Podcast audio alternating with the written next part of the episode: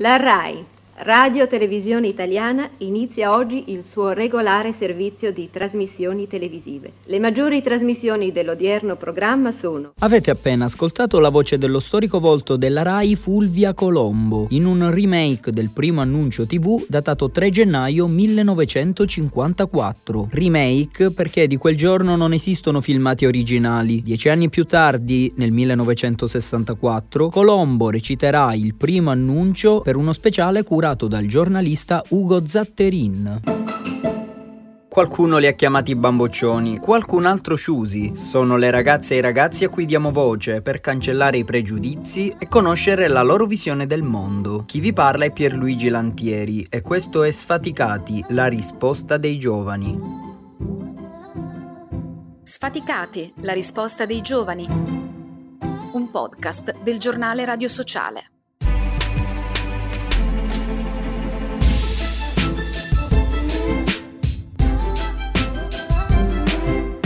Iniziamo il nuovo anno parlando di qualcosa di vecchio, almeno in apparenza. La TV italiana, e con essa la RAI, che all'inizio ne deteneva il monopolio, ha da poco compiuto 70 anni. Un traguardo di grande importanza per un'età che si è fatta ormai ingombrante. Non è un segreto la necessità di svecchiamento che incombe su media in declino, come è evidente l'importanza di fare breccia sui giovani diretti verso altri lidi mediatici. Come valutare lo stato attuale della TV di casa nostra? Il primo sfaticato della settimana è Mattia Mollura, di 25 anni, produttore e direttore della fotografia, che ci ha fornito una più ampia riflessione su comunicazione e società italiana.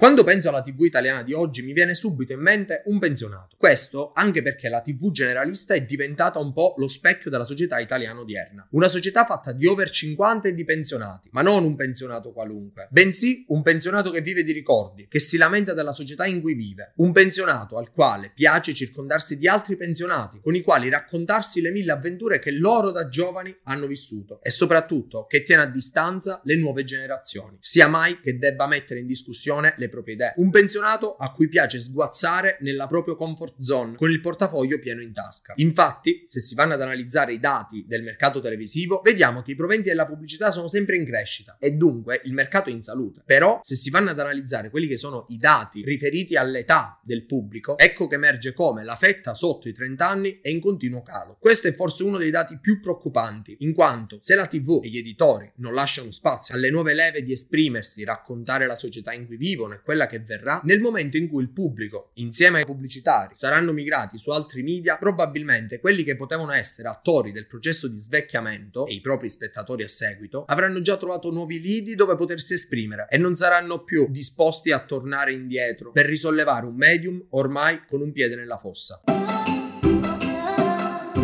Evolversi per adattarsi al cambiamento, rinnovare per competere con i nuovi media. Sono le vie più ricercate per evadere da questa sindrome del pensionato e tornare bambini. Sono lontani, anzi lontanissimi, i tempi di Carosello e del maestro Manzi, ma anche dei primi anni del duopolio Rai Mediaset, per venire a tempi più recenti, quando il piccolo schermo non si era ancora fatto piccolissimo. Poi è arrivata la rivoluzione degli smartphone, dei social, delle piattaforme. Ad oggi come si sviluppa l'interazione tra televisione e mondo del web. Il secondo sfaticato della settimana è Alessio De Paulis, giornalista di 26 anni.